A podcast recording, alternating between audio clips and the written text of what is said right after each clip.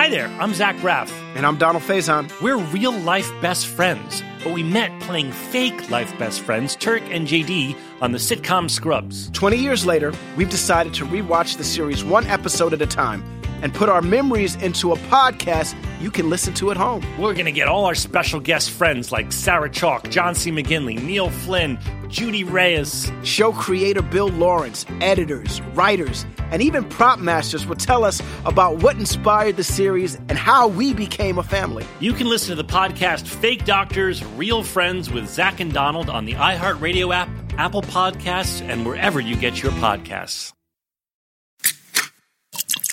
This is the Jabberjaw Podcast Network.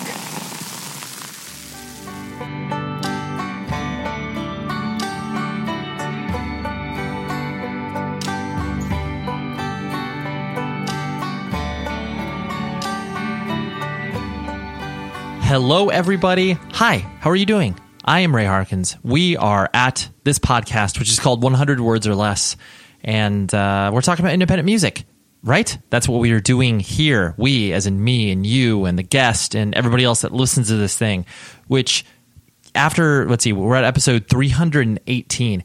That is insane. Every time I stop to reflect on the fact that this has been going on for, you know, five, six years and people are still interested in coming on the show. And there seems to be new people that find out about the show. I just, I love that so much. So thank you for continually impressing me Uh, by finding out about this thing and interacting with me. And I just love that. Like I, it was, uh, what did I go see the other night? Well, hold on, put a, put a pin in that. We need to tell you the guest. The guest this week is Christina Michelle. She's the vocalist for an incredible hardcore band called Gouge Away, which I was actually bummed. They just recently, they played Sound and Fury. I was there. I missed them because they played on a day that I was not attending. And they also played uh, an awesome, awesome skate shop called Program Skate Shop, which is a, uh, you know, basically just a skate shop, and they do shows at night. And uh, I miss them, but I am uh, excited about their new record that's coming out in the fall. I want to say October, November. I've heard most of it. It's uh, it's really, really good. It, if you were just kind of so-so on the band previously, this record will definitely convert you into being like, yo, they're the real deal. So her and I sat down. Uh, well, not sat down. I mean, technically sat down. She was probably sitting in her home in uh, Florida, and I was sitting in my home here in Southern California, and uh, we hashed it all out. We talked about South Florida, Uh, building communities, because that's a really, really important part to uh, what the band does and what she believes in her own life. And then uh, teaching as well. She was a teacher for a long time, and uh, that is a profession that is very near and dear to my heart because my mom's a teacher, my wife's a teacher, and uh, I think if music did not swallow me up completely, I probably would have gone into that profession. So, but uh, telling you about the gratitude that I have Uh, is is the sponsors that come onto the show. And one of them is Rockabilia dot com. You own band merch. I own band merch. I am wearing a old Piebald shirt right now that I got when I saw them uh, Chain Reaction back in, like, I don't know, nineteen ninety-nine, I think. I don't know. It was forever ago. But you need to continually update your band merch game, and Rockabilia is the place to go. Use the code PCJabberJaw. That's fifteen percent off of your order. So you can, you just think, you order one hundred dollars worth of stuff, you get fifteen bucks off, which is basically like a free shirt, okay? That's what I'm trying to give you. And Rockabilia has officially licensed stuff from all your favorite bands. They have posters. They have half a million items that you possibly could dive into and order. So there's no reason that you should not experiment and try it out. Uh, they have great customer service, fast shipping, and uh, it's it's co-owned by Hardcore Kid, okay? That's that's the real deal. I want to support businesses that are from our community as much as I possibly can, and Rockabilia is definitely one of them. So please order from them and uh, use that code, because then they know that uh, this show sent them, right? Okay. Gratitude again. I have to say that, you know, when I go to shows, like I went to see uh, American football the other night, American football and Phoebe Bridgers at the Observatory here in Orange County. And uh, the show was awesome. Phoebe Bridgers is incredible. Uh, I saw her only uh, maybe January of this year, twenty eighteen. And uh, she's already, you know, completely uh, skyrocketed up into the quote unquote indie rock stardom. But she was great. American football, I did not have any uh, true anticipation for them. Like I honestly, I, I really enjoy American football. I like what they uh, are and have done, and some of those songs are incredibly meaningful to me. But I, it, it just it, it is very, very weird for a band like that who has such a minimal recorded output to have this resurgence and then also put out a great record last year. Like, there's so many things that are a mystery, but watching the band, I was like, oh yeah, at the core of it, they just write really good songs and they're really good musicians and they're a great hang. And that's exactly what they were. It was super fun. But anyways, I met a person there who was like, hey, you're, you're Ray Harkins. I love your podcast. And, you know, we started talking about that, and it isn't so much the whole, um, you know, ego gratification, the, uh, what I like to call the rockignition, you know, but you get rockignised out in the world where it's like, oh, hey, that person's in a band, you know?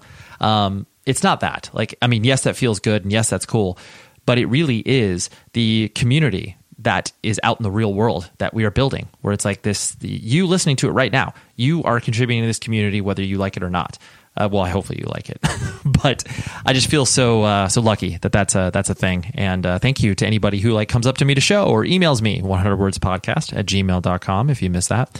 But uh, yeah, that's that's what I got to tell you. So I I I I just feel grateful. That's that's the simplest way that I can put it. But anyways, Christina, awesome chat. Uh, I could tell that there was a little nerves floating around with her, but uh, after talking for a good, you know, fifteen minutes or so, I felt that started to get kind of come at ease, because, you know, it's it's nerve-wracking for people who are used to interviews that are more kind of like, all right, I'll just talk to you like for fifteen minutes and then, you know, we'll move along and I'll edit the piece and I'll put it up on the internet, or, you know, it'll be a, a ten minute YouTube video or whatever. So people that are doing more long-form interviews can be uh, a little nervous about it. And she definitely was, but like I said, it melted away. It was perfect. It wasn't like I uh, felt the nerves would be picked up uh, by you, the listener, but, you know, just full disclosure. And I, I get nervous before interviews too. They're just like, okay, how am I going to connect? How am I going to get my way in? Because, uh, you know, sometimes it's, uh, it's difficult when you're try you have mutual friends, but maybe there's, you know, you haven't met this person, which happens a lot for me. But anyways, here's the discussion with Christina, and I will talk to you at the end of the episode.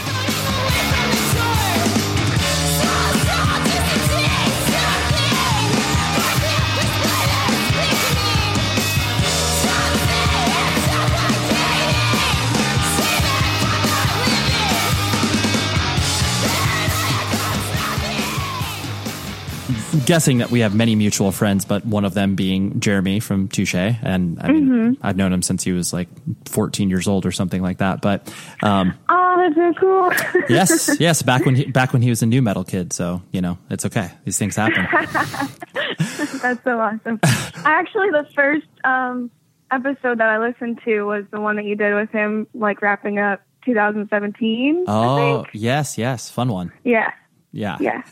Yeah. It was cool. Thank appreciate that. But um yeah, so it's like, you know, anything that he is looking to, you know, put out on his label or whatever, you know, we he you know, I, I talked to him about that stuff, and so he showed me your stuff, and I was like, oh, like this is this is cool. Like I could see why you are interested in um, you know, working with the band, listening to the you know, listening to their music and everything. Um But, you know, my uh the way that I listen to your band is very much um you're going to elicit two sort of responses. You're going to have people who are immediately into it and are like, yo, I love this. And you're going to have people mm-hmm. being like, I can't stand this. Like either, you know, this is just, too, this is like, uh, you know, either too aggressive for me or whatever. Um, yeah. Do you kind of notice uh-huh. that? Do you notice that response, or is that just kind of me um, projecting on, on you and the band? Um, I notice it a little bit. Um, I think we've definitely gotten like kind of a big, like supportive response really quickly, which was like really wild. Um, and luckily we don't like, um, hear too much negative feedback, but, um, you do hear sometimes where people think it's like too preachy or too P C or like something like that. Oh yeah, no, for sure. I mean, yeah. I, I, well, yeah. I, I mean, I guess when you're not, I guess I know when you combined a you know visceral style of hardcore that you do, and then the fact that you have opinions and you express them on stage, um, you know, mm-hmm. it, it can rub people the wrong way. Where it's like, oh yeah, just you know, keep keep that to yourself, which is insane in two thousand, you know, eighteen. Where it's oh like, yeah, you know, that's existed in punk and hardcore ever since its inception. So, like, why would people expect anything different now than what it was back then? I don't know. It's weird. Yeah, I think you're just still, like, challenging people. Like, I feel like I don't hear, like, straight edge bands being called too preachy very often. But, like, when you're making people uncomfortable, then, you know. Right. The, you're preachy. Right. That's true. When when you actually have to reflect upon yourself is when you... Yeah. Can, yeah. Well, I, and that's a very good point, because I think I, I, I was reflecting on this recently myself, where um, I don't know how familiar you are with that band Race Trader, um, but like I, I the first time that I myself considered white privilege in general, because like I mean I'm mm-hmm. I am a stereotypical, you know, white kid from the middle class family, middle to upper class family, and then Race Trader comes to town, and I'm like, you know, they put out a record called "Burn the Idol of the White Messiah," and I was like.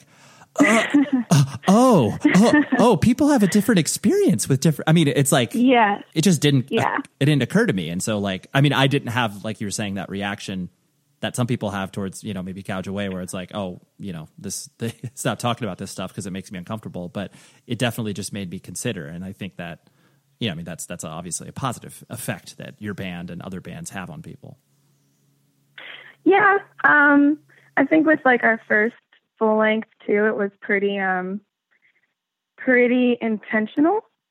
Like um when we were just like playing local shows and didn't didn't ever even like imagine having a full length or anything like that, um we just kind of like wrote whatever we wanted, and the songs were about whatever we wanted and stuff like that. Um but then when we started playing shows and getting a little bit more attention, um we were kind of like um, people that we don't really want to like our band like this. And I think it was a little bit of like, wow, a girl playing like in hardcore screaming, like that's so crazy. And like, they didn't really care what I was talking about. So then um, the, like when we got to writing the full length, it was very intentional. Like, we don't want someone to hear this and not know what we're about. To, yeah, no, that's a very good point. 'Cause it, I mean, especially when, when bands, you know, come out and they have that, you know, as much as I hate to say, the novelty idea of, you know, a yeah. f- female fronting a, an aggressive band, like it, it, it, it takes, it takes a moment for people to not only reckon with it, but then kind of move past it and realize like, like, oh, like obviously you're just a human playing in a band like that. Yeah. and it's, and it's so, um, yeah, like I, I, it is, like I said, I, I guess it is just weird because generationally speaking, you know, hardcore and punk, you know, generates itself every two years. So you're always going to have people that are, are experiencing it with a new set of eyes, but then people who mm-hmm. have, But then people who have been involved in the scene for, you know, even like five plus years don't look at, you know, the idea of, of a band either being political or, or a band being female fronted as being like, oh, wow, like that's weird. It's like, no, that just happens like that. It just, yeah. yeah. yeah. Uh, it's uh, weird that it's a weird thing. it It is, too, because it it's like the... because it's happened so many times, and it, it's like that that it can still be a um, a thing from, you know, a, a press perspective or a um, mm-hmm. that it's like that that's the only talking point, like that that's really like the first descriptor of it's like, you know, Gouge Away, fe- female fronted hardcore band, female fronted, like, yeah, right, which, you know, which is like, I mean, you're not stupid, you understand like why people. Uh, you know, kind of address the band like that. But, you know, at the same time, mm-hmm. I, at the same time, I'm sure that you're like, okay, like we've put out enough releases, like this, this shouldn't still be the thing. Yeah. It's like everyone that's like a woman in a female fronted band that I know, we've all talked about this tirelessly about like the relationship with female fronted, like the whole label. And it's like, for me, coming up into music and stuff, the label was like um, kind of helpful because I could seek out things I could relate to. But at the same time, it like when you're that person, it is really like, all right, there's more to me than just the fact that I'm a woman. Like, I just want to be in a band like everybody else. Right. Yeah. In a world where everyone is confined to their homes, society begins its largest bin watch to date. In the hallowed library of Hulu, or perhaps on a shelf of D V Ds you haven't looked at in a decade, is a show that perfectly encapsulates life in the early aughts and launched a friendship that would inspire millions. Hi, I'm Zach Braff. And I'm Donald Faison. In two thousand one, we starred in Scrubs, a sitcom that revealed a glimpse of what it was like to survive a medical internship. As Turk and J D, we explored guy love. Nearly twenty years later, a lot has changed. We're not Supermen, but we're still best friends. Eh. Given the mandatory lockdown, there's no better time to relive the series that brought us together in the first place. And we're doing it with a podcast. That's right, people. We're going to bring friends and crew members and fellow cast members and writers. And, and guess what? We're going to even invite some of you to call into the podcast and ask all the questions you want of the entire Sacred Heart staff. Join us for Fake Doctors, Real Friends on the iHeartRadio app, Apple Podcasts, and wherever you get your podcasts. That it's like, yeah, this, this doesn't... Um...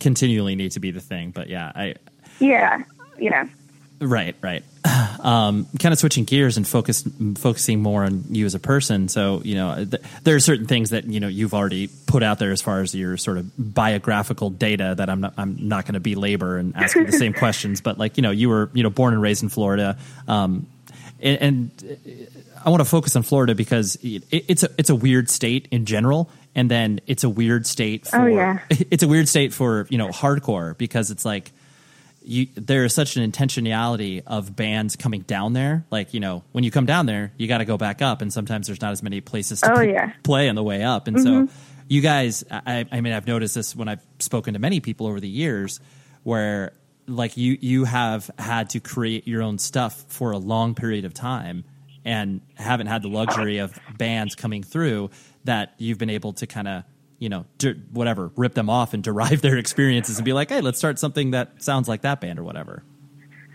Oh, God.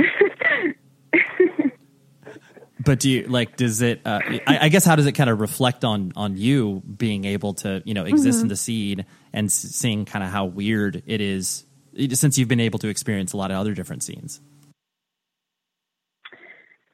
Yeah, Florida is definitely its own beast, and I don't want to like pretend to know more than other people, but I feel like touring has definitely opened my eyes to that a lot. Like I feel like especially South Florida is so far away from everything.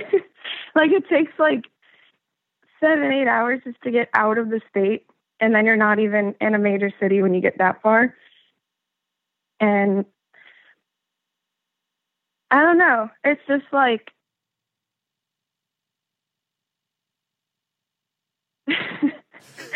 um, it's sorry. Uh, no, it's okay. Are you, are, is there, are you, are you being measured? Are you concerned about saying something, uh, I guess, derogatory about your scene, or is it just, you're just kind of at a loss? So, yeah.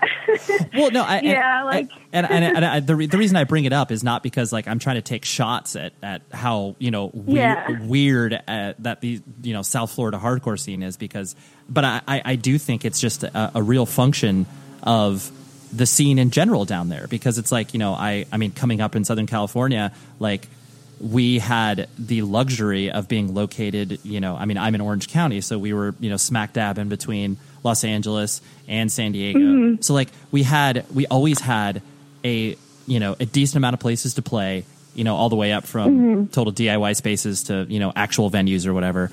But, you know, with you existing in, in South Florida, like I just, I, I, I look at it in a much different, I, I look at it in a much different light just because you mm-hmm. guys, you guys had to, you know, create so many of your own spaces and like, you know, play in a, a ton of terrible bands like like everybody does, you know, like that's not unique, mm-hmm. unique but um yeah I just I just wanted to see how you kind of reflected on uh you know kind of experiencing a, a tidbit of other scenes and then kind of comparing and contrasting to what you guys have down there. Yeah um I will say that um, keeping an all ages venue is like a constant struggle in South Florida. Um, and people work really hard to like keep it thriving down there for sure. Um, but that's a problem too, is when you run out of places to play, there's like nowhere to really go. And people try to keep up with like house shows and stuff like that. And I did that too when I lived in a house, but, um, those usually only last so long too. Um, but yeah, as far as like seeing other scenes, um, especially cause I started touring pretty young. Um, it definitely opened my eyes up a lot to like, um, there used to, when I would tour, um, like when I was younger, I started touring when I was like nineteen, and, um, in South Florida, there's no talk about like women in bands or anything. Like I used to go to shows and there would be like maybe two other girls in the whole venue. And I would just be like, okay, this is weird. Like I really want to be here, but it doesn't feel like I should be here. And then just, um, I'm really lucky that I did get to tour, because getting to see other scenes like Philly, where it's just like, it was already a hundred steps ahead of us. And it was cool to just see like, there's some like that does exist, and it's something that's like real.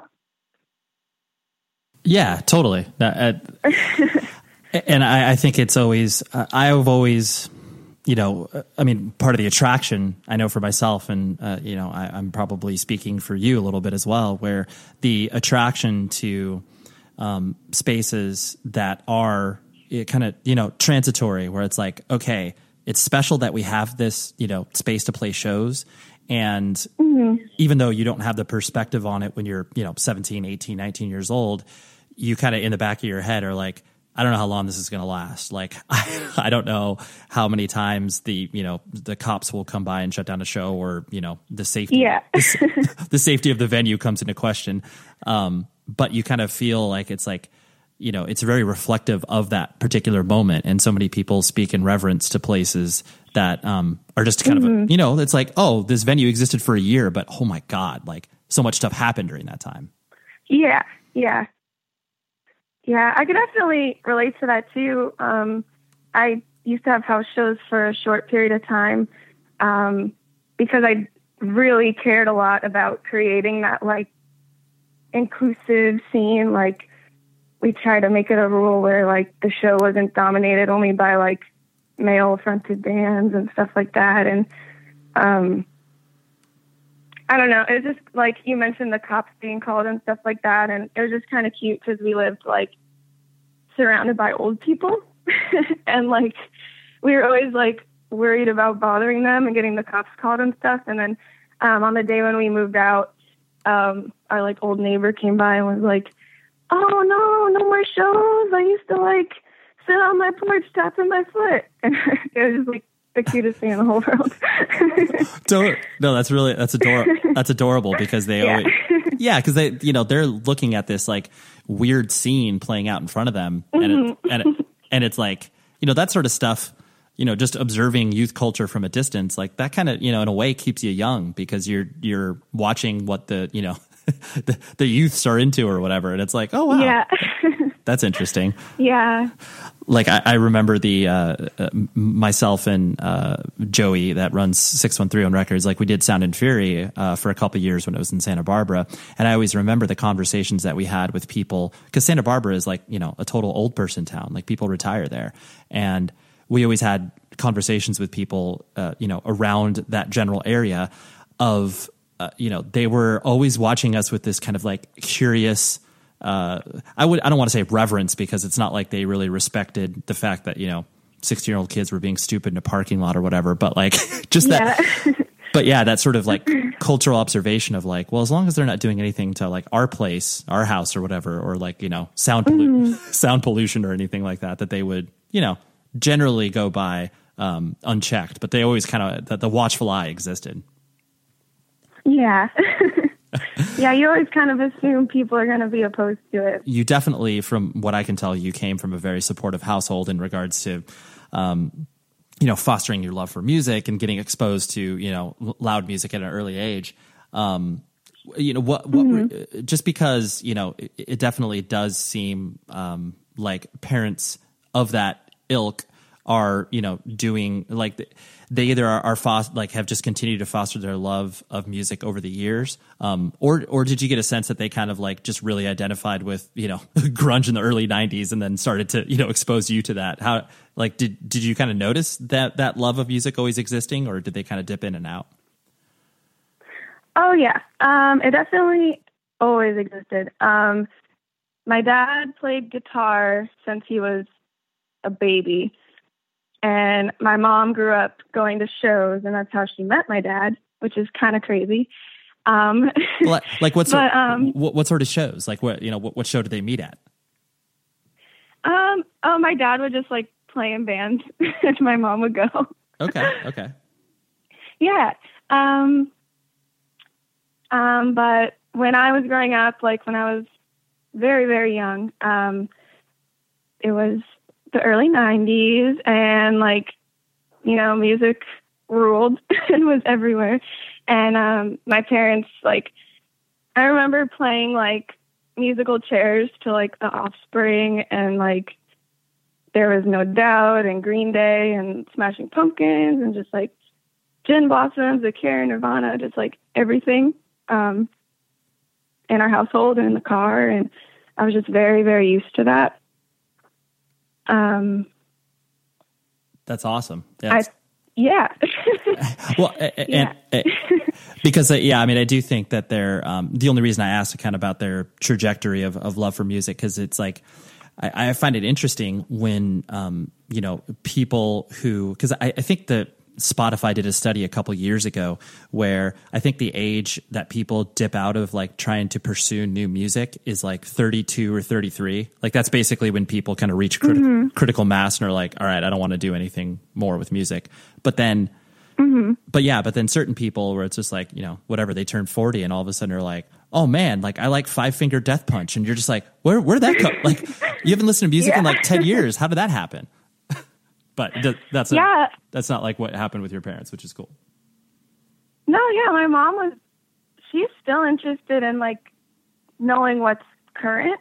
Um, like when I was old enough to start going to shows, she would like have a common interest with me and would like go to like concerts and stuff too, which like at a certain age got kind of awkward. But um, yeah, she liked, I don't know, like Anti-Flag and like stuff like that when I was into it. And um I still show her bands now. Like I was driving around with her a few weeks ago and I showed her Culture Abuse and she's like, oh, this is great. um That's really cool. Yeah. Yeah. It's like you you can uh you there's that common bond where you can share stuff and it, it, they actually genuinely like it, you know? Like I, I definitely envy that because I remember so many times where it's like I listen to bands and I'm like, all right, I don't, I think my mom will understand this better than, you know, my screaming hardcore punk. Like I'll play her Mineral yeah. or Elliot. And she listens to it and it's just like, nah, it doesn't take. I'm like, damn it. I thought we could have had a bond. Yeah. Um, it's funny because my parents kind of like hated the screaming stuff. And of course, it's like what I ended up doing. But yeah, that's funny. Yeah. What uh, what do your parents do for a living? Um, my dad like works high up with like loans and banking and stuff like that. Um, and my mom, like since before I was born, she's had the same job forever, which is um, she does like nightclub management. Oh, okay. And um, yeah, which is really cool because when I was young, I used to like try to go to work with her all the time because they actually get um, all the C Ds of um, all the music that's going to be on the radio like weeks before it's on the radio. So I would just like try to go to work with my mom all the time and like listen to everything before it came out and like make mixtapes for my friends and stuff.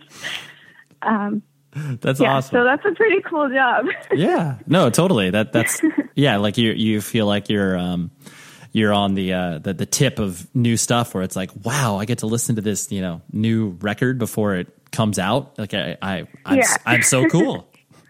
yeah. Yeah. It's awesome. um, and you, you also have uh, an older sister that is like super into music and, and tours and stuff like that as well. Correct. She's younger than me. Oh, younger. Okay. My bad. My bad. yeah. That happens a lot where people think we're twins.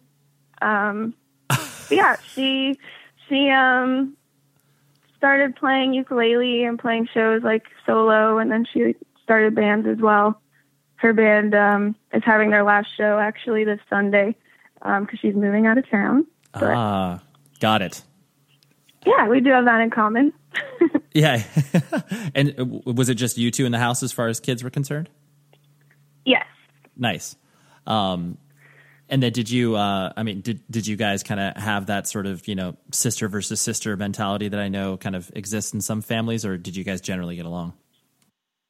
Um, when we got along, we were best friends, and we definitely had a lot of hard times. We were definitely very mean to each other, for sure.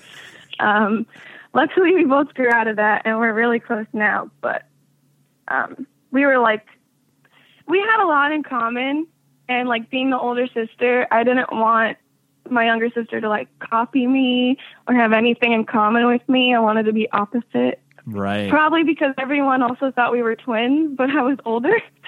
but um, yeah, I just, I wanted like us both to have our own identities, and that kind of like made things rough sometimes. It is.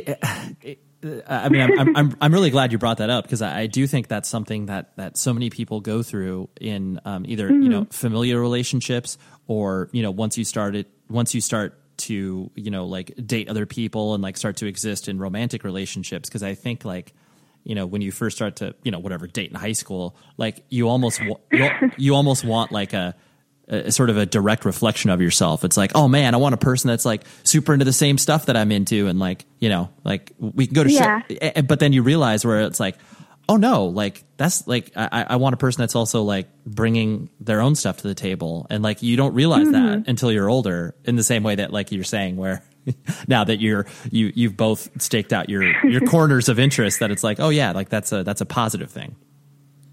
Oh my God. Yeah. We like, used to share a wall, and my parents probably hated us, but we had like opposite ends of the spectrum as far as musical taste, and she would like be blasting like Michelle Branch or Paramore in her room, and I would be trying to outdo her with like Circle Takes a Square, just something like really loud and obnoxious. And that's amazing. I don't know. We're just always, just always battling. I can, I, I really appreciate the visual, because that is amazing. Where you're just like having these these polar opposite music, just like clashing with one another in a battle. yeah. But then I just got into Paramore, like with that last the After Laughter album. Yeah, I love it, and right. I was like, "Oh my God, Shauna, I'm a Paramore fan!" Finally, yeah, and you're like going to the back catalog, and you're like, "Oh wow, this is actually pretty good. Maybe I should have listened to that back then." Yeah, yeah. Well, yeah. Age is a weird thing; it makes you, uh, yeah. Revisionist history exists uh, in a, in a lot oh, of spaces, yeah. especially with music too, where you're like, "Oh wow, actually that was pretty good. Maybe I just wasn't ready for it then." Oh yeah. Or you're just like stubborn and don't want to like it. Right. But, yeah. Like out of, yeah. out of principle alone, you would, you couldn't allow yourself to like it.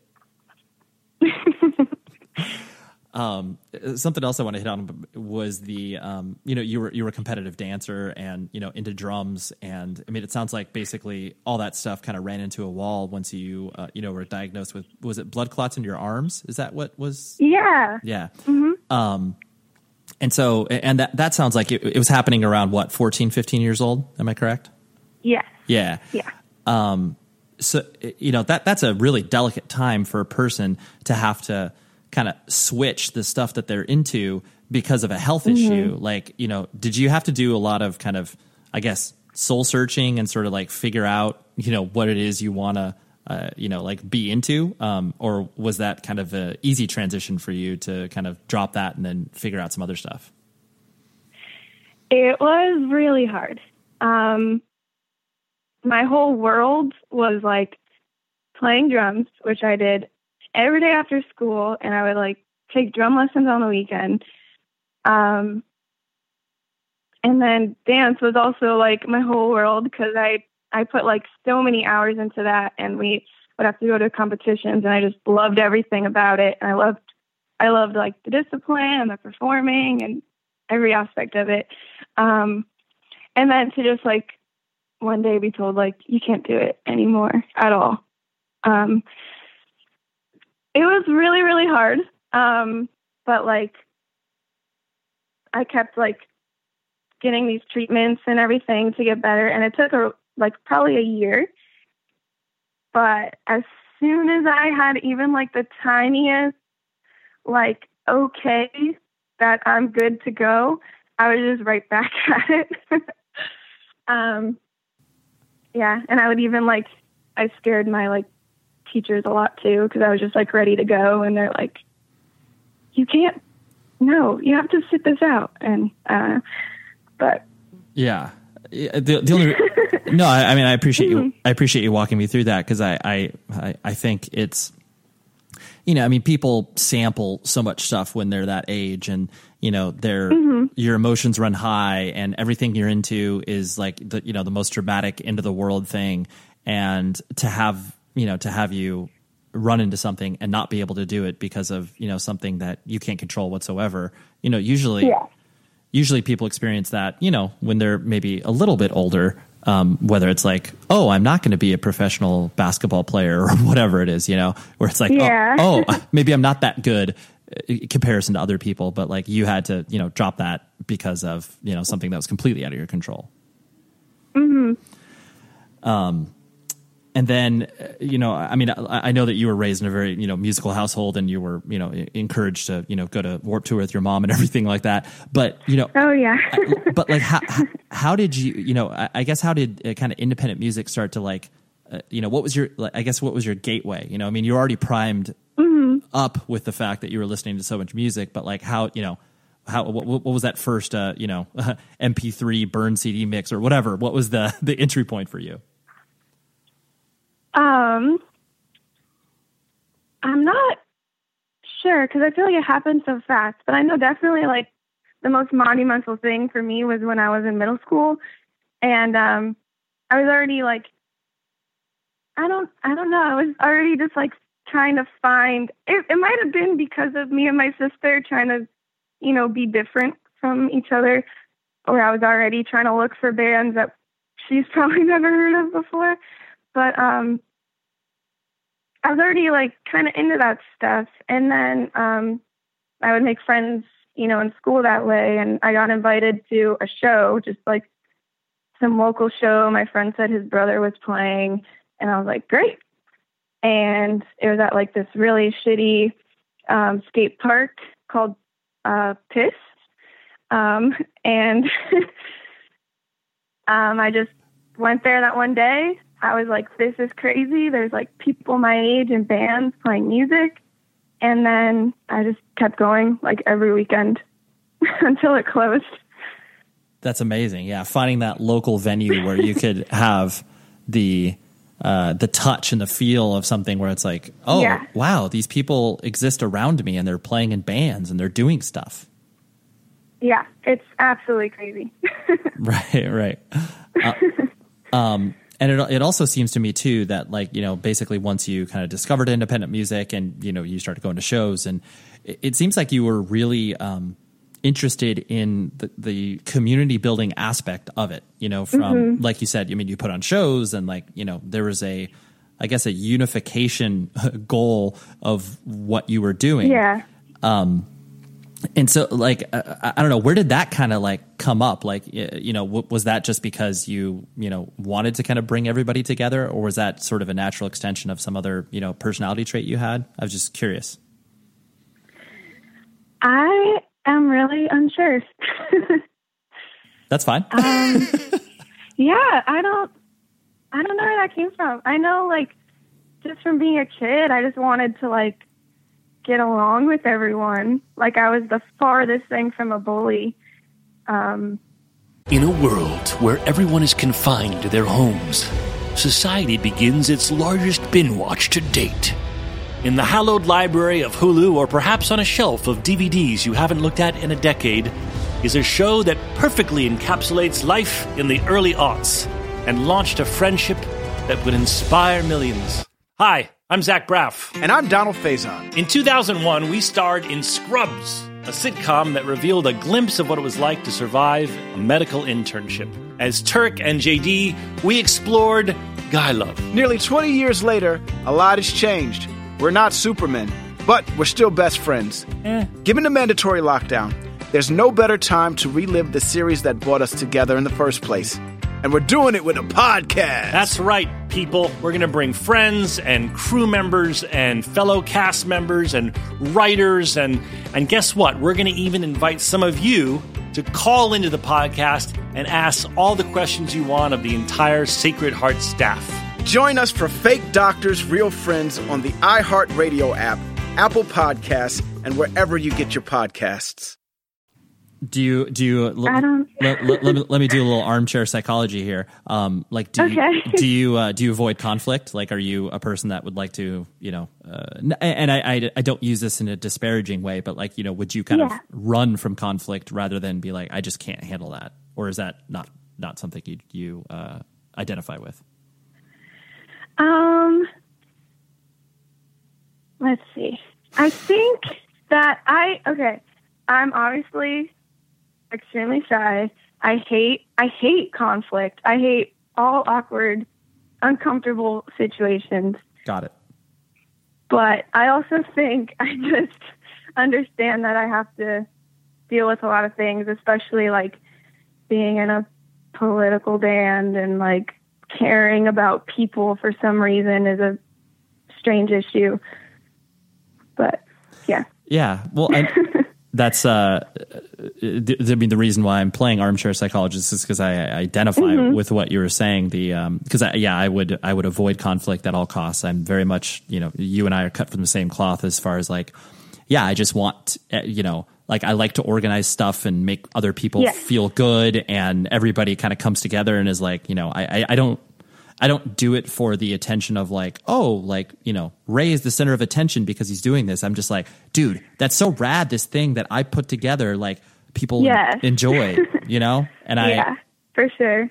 But then I'm sure, I mean, I'm sure it's happened to you too, where sometimes people misread that as being like, oh, you, you're egotistical and you do want to be kind of the center of attention. Like, I don't know if that's kind of boomerang back at you at all, or if that's just something that um, has never, has never been brought up.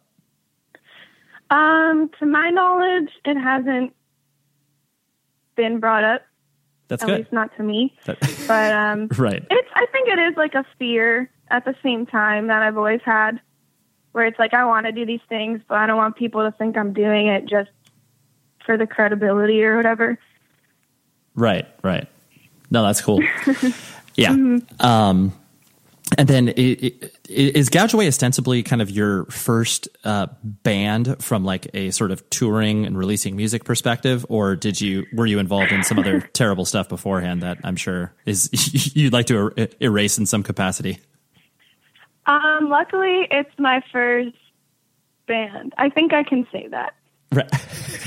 Well, yeah. what, what, what, what would make you not say that? Nothing, nothing is recorded. There's no proof of anything else. Ah, so. Okay. Fair enough. Fair enough. Yeah. That, that, um, and so, uh, but then you also, like you mentioned before, where, you know, you were, uh, you had a strong desire to like get on the road and, you know, do merch for friends' bands and stuff like that.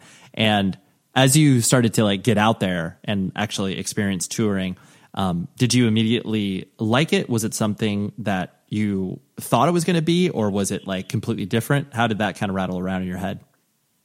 Um, I absolutely loved it.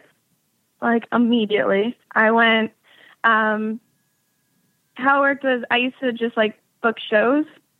So, um, I got into booking tours just from meeting a lot of like international bands who would come to us. And, um, I had some friends that wanted to book a tour, but didn't know how, so I did it for them. And then that was my way of being like, take me with you. And um, it, yeah, I just fell in love with it. And they're all like my best friends at the time, and it was the most fun. Just like every every little tiny detail was so exciting. Just like passing the Florida border was like huge, so fun. Right? Yeah. Or like this is this is our first pee in Georgia. This is our first like taco in Georgia. Like everything. Right, right.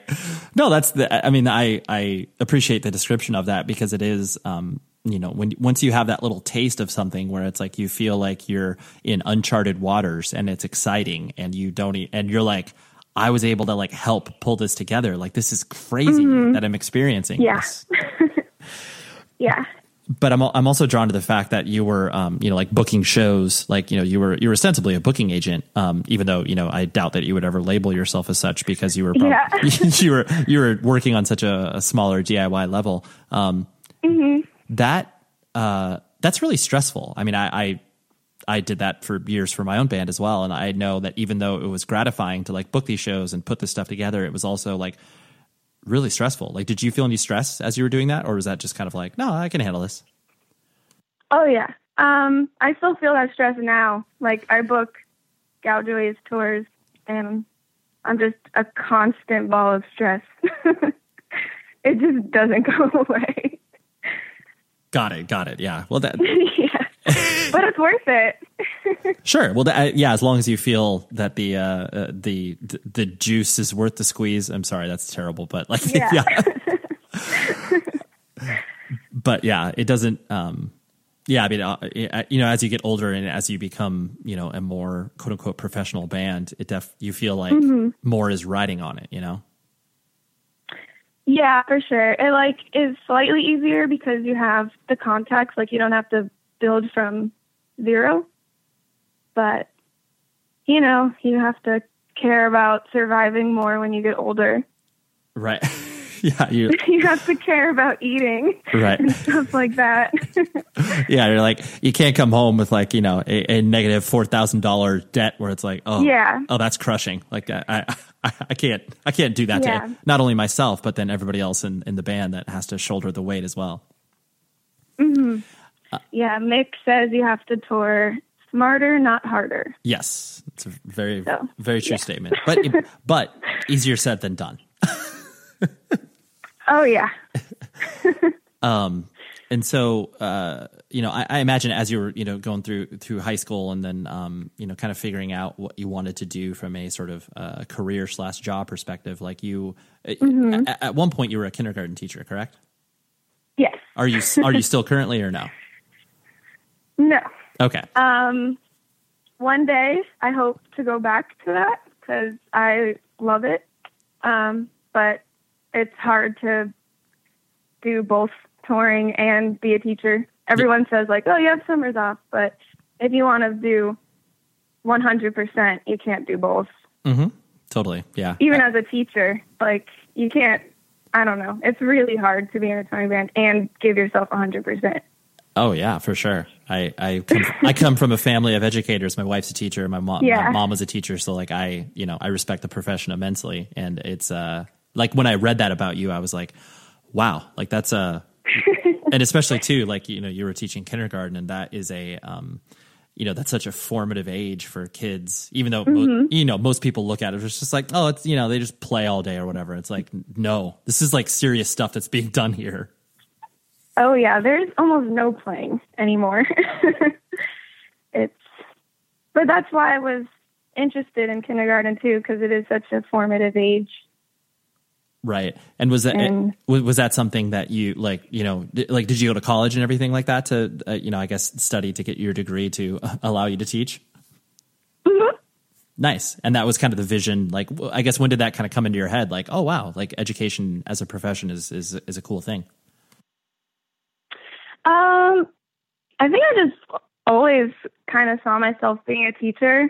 Um, I had, Ever since I was like in elementary school, I had the teachers that I loved who like influenced me so much to the teachers I hated. And I would always just think like, I never want to be like that person. And I think just throughout my life, I was always like being conditioned to be a teacher one day. That's cool. That's cool. Um, and the uh, it, this was something that's sort of, you know, tangent. Well, not tangential. It's related to it, but like I'm I'm going mm-hmm. to pre- I'm going to presume that um you know I mean because you were playing in it, or you were starting Gouge Away as you were a teacher, and you you know you had to kind of strike the balance between the two, and ultimately realize that was too difficult. But were you ever concerned that you know parents were going to you know discover the fact that you played in a yelling, screaming band, and they'd be like, oh my gosh, like this woman cannot teach my kids or anything? Or was that just something you were like, nah? That's, yes. Okay. Yeah. one hundred percent. Like, I was afraid of my principal finding out, or my teacher friends, or anybody. Um, so you kept, I, you kept it super low profile. Yes. And, um, people kind of started figuring it out. Um, no one would really tell me, but I started getting like hints, like people would tell me about cool concerts they went to when they were a kid and stuff like that, and I'm just like, this is kind of fishy. I don't like this. Like someone like was like, oh, I I went backstage for Stained, and I was just like, okay, cool. Yeah, good, good, good, good to know. Are you trying to Are you trying to bond with me for this this story? Yeah, this isn't going anywhere. Um, but yeah, I like it.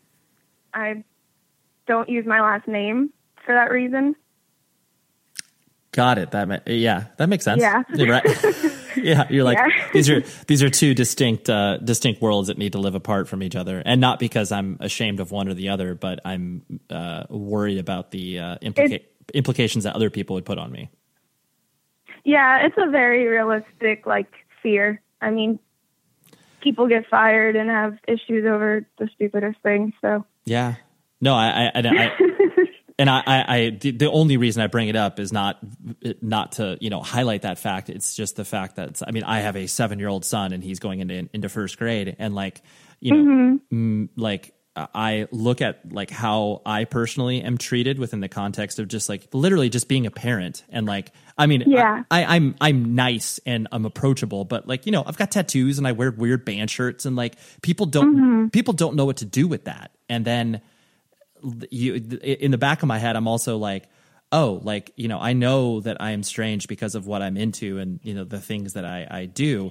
And I can imagine, you know, putting myself in your shoes, I would be concerned that parents would just, you know, assume the worst because you happen to be this yeah. individual or whatever. Yeah, definitely. Yeah. And it, you're looking after their kids, and, you know, they care so much about who's in that classroom all day. Yeah. Totally, totally. Yeah. Well, yeah, I, I, I hope that over time, uh, you know, that becomes a easier uh, road to go down, to where, you know, you don't feel like that judgment can be levied on you, you know?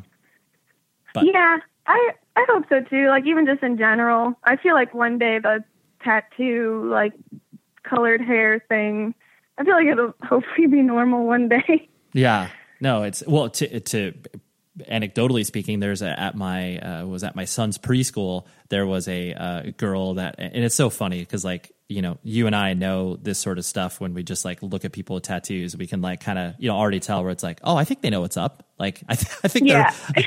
And like, she, yeah. you know, she had, she had like a little, like, you know, a little V with a leaf tattooed on her wrist. And I was like, oh damn, she's vegan. And it's like, you know, but like most, mm-hmm. most other people would be like, oh, is your name Veronica? It's like, but yeah. But yeah, so I, I tell that to you because there is uh, there, there is a little more, um, you know, leniency, probably just depending on the part of the country that you're in as well. So, you know, maybe you can move to Southern, yeah. maybe you can move to Southern California and teach, no one will care, right? Yeah.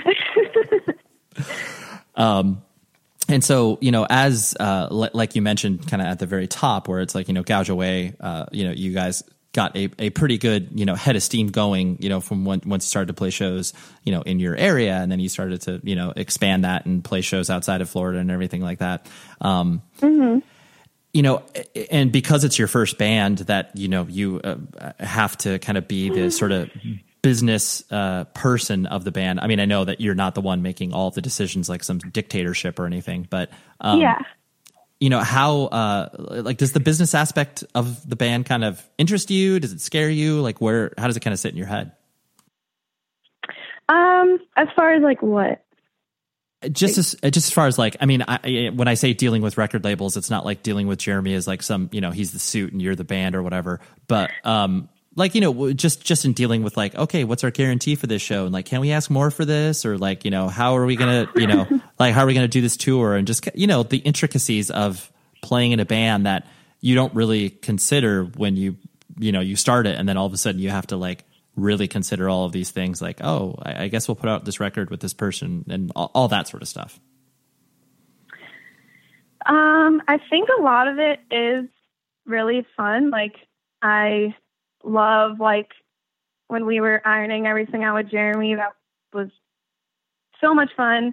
And talking to like Death Wish, like Rich and Trey and everyone makes everything feel very, um, comfortable. Like, even though we have to make big decisions and agree on stuff, it I feel like they're on our side. It's not like we're, like, fighting some giant or something like that. But um, as far as, like, all the money stuff, I hate.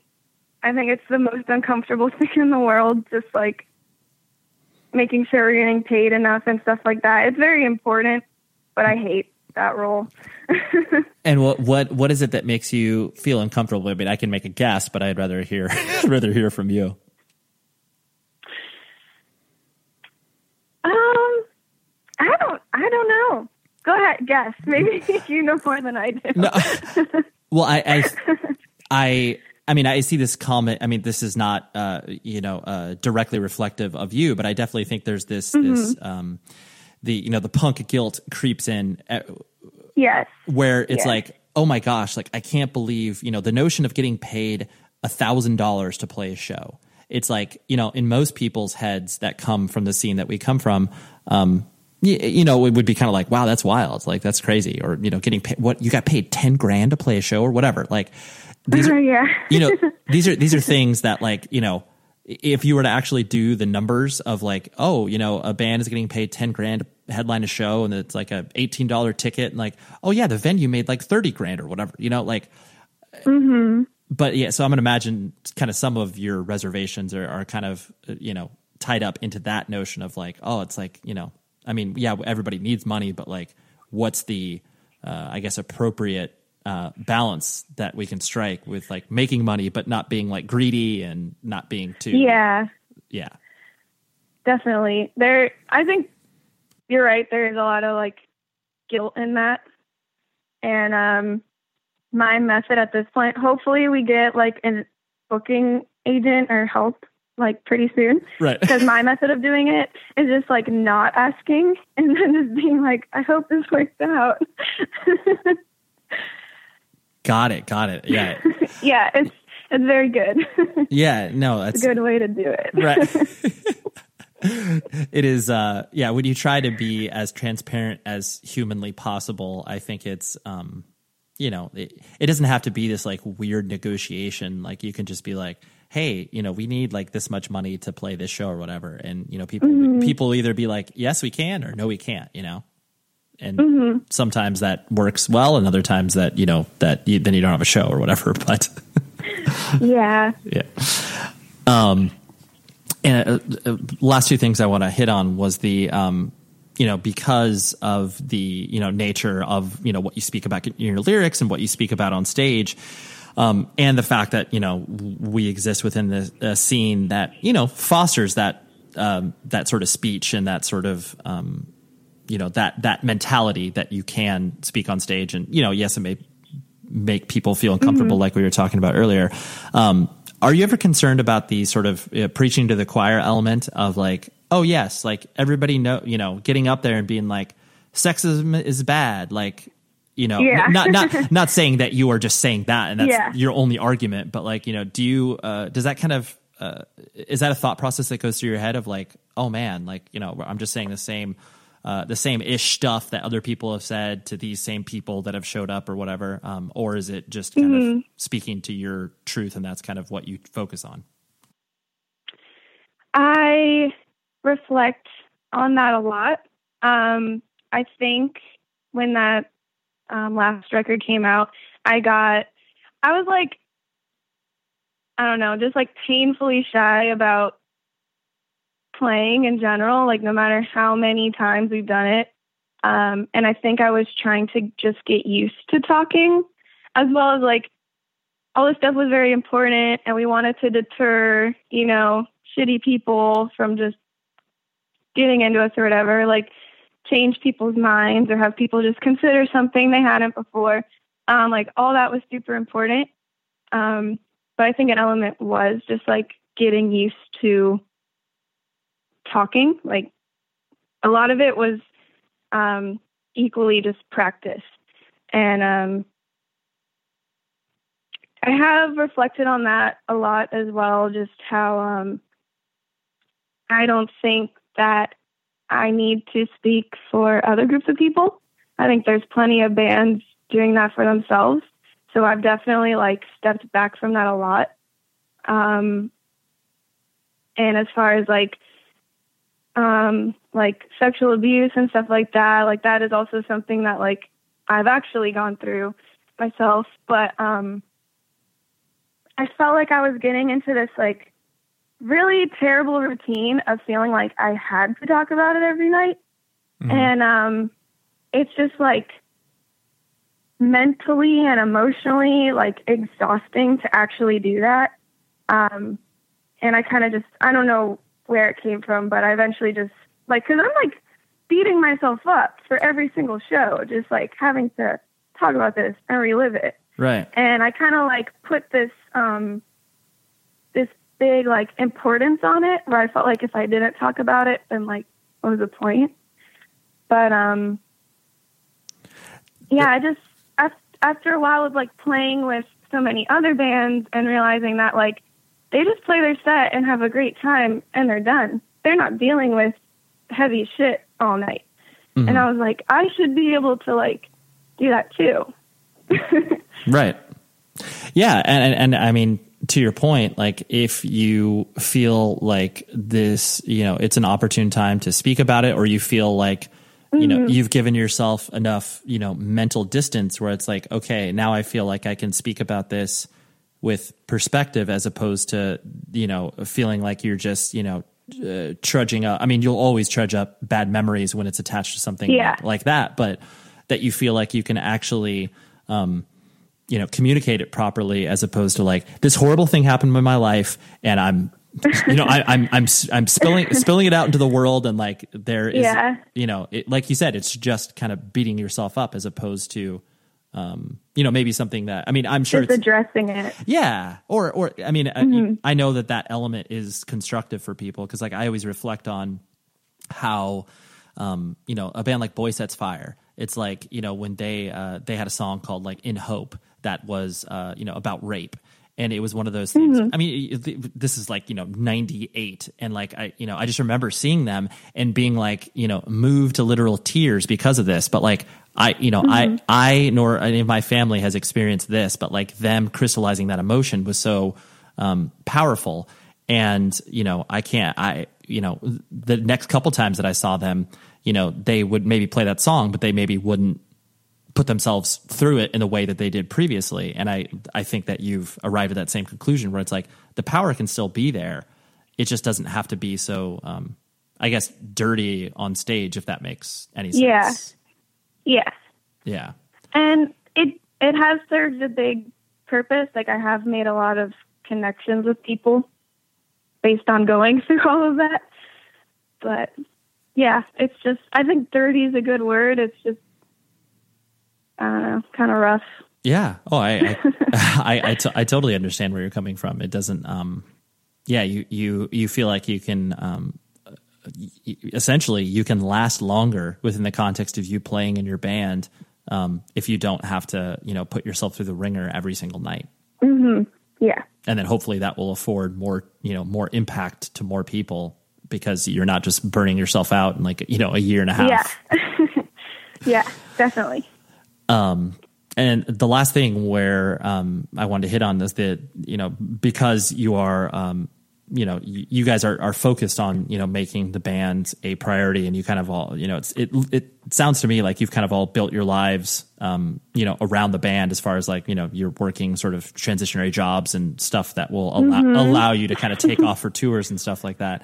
Um, you know, does, uh, I guess, do you feel the sense of, um, I wouldn't say pressure, but like, you know, because you're, you're putting your eggs in this, this basket, are you kind of looking at it from a sort of experiential standpoint, or are you looking at it from like the, um, well, friends of ours have achieved this, so like, let's try to, you know, a- achieve that same thing? Or is it kind of a mixture of all those things? um, I think it is a mixture of quite a bit. Um, you know, when we started the band, it was just, we just want to play one show and put out an E P, and then it just like continues and continues and continues, where like we're doing things we absolutely never thought we ever would. And I think it just like continues to create new goals, where now we know we want to do an international tour, or like, you know, we wanted to put out this next L P because we wanted, we felt like we grew a lot since the last one. And um, I think it's just like all these little goals that keep coming up that keep us going, where we just want to see what keeps happening. And um, I, I don't feel like there's like a destination in mind.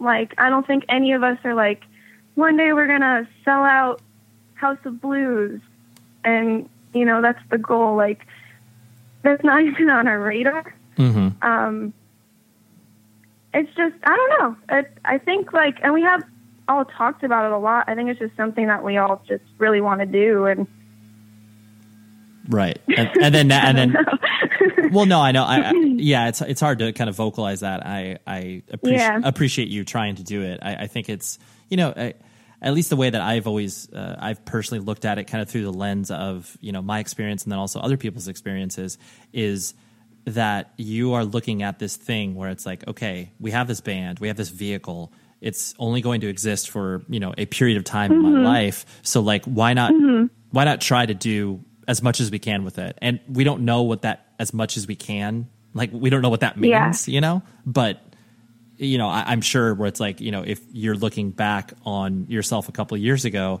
you would have never thought that you would have been able to achieve, you know, half of what Gouge Away has done, you know? Yeah, exactly. Right. one hundred percent. Yeah. You're like, I never thought that I would be speaking to a person on a podcast about my band. Like, why would anybody care about no. that? No. I didn't think that until a few days ago when, when this yeah. happened. When I got the email for it. Yeah, you're like, oh, yeah, sounds cool, sounds cool. But but I mean, yeah, to to to, to that point, it's like, you know, you don't you don't know what things will uh, happen when you put something out there, and it's just like, oh wow, like I guess I guess we're gonna do this now. Like, cool. I didn't think that I was gonna. Yeah, do that. it's it's so exciting to just kind of have no idea.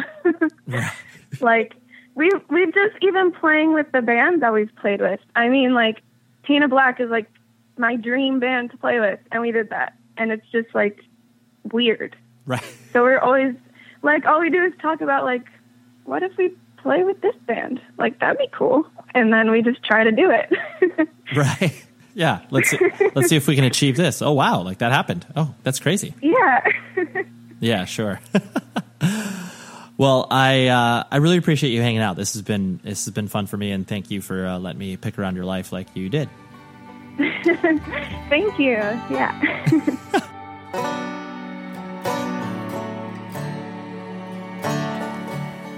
Hell yeah, that was a great discussion.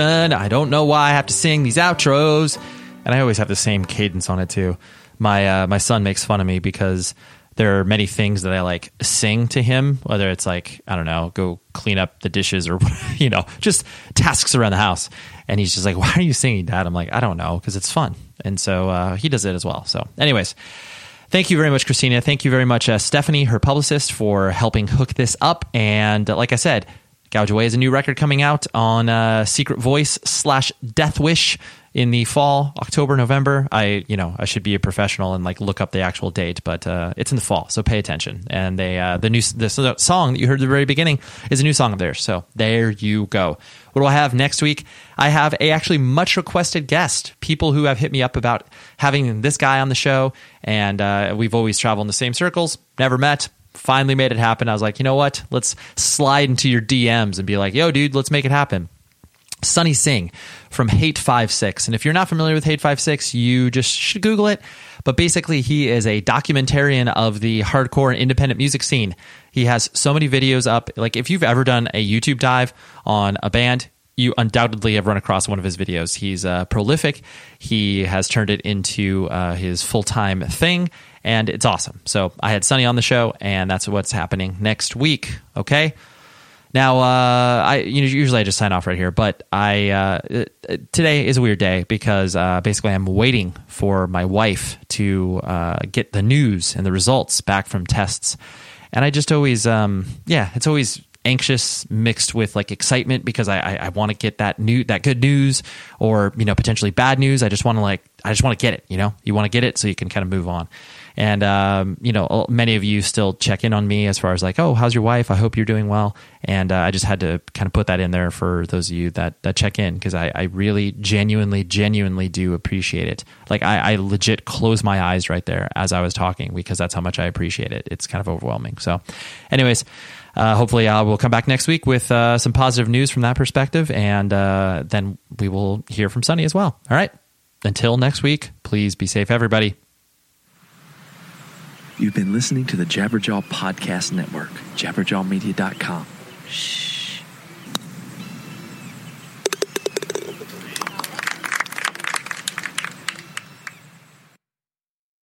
Hi there, I'm Zach Braff. And I'm Donald Faison. We're real-life best friends, but we met playing fake-life best friends, Turk and J D, on the sitcom Scrubs. Twenty years later, we've decided to rewatch the series one episode at a time, and put our memories into a podcast you can listen to at home. We're going to get all our special guest friends like Sarah Chalk, John C. McGinley, Neil Flynn, Judy Reyes. Show creator Bill Lawrence, editors, writers, and even prop masters will tell us about what inspired the series and how we became a family. You can listen to the podcast Fake Doctors, Real Friends with Zach and Donald on the iHeartRadio app, Apple Podcasts, and wherever you get your podcasts.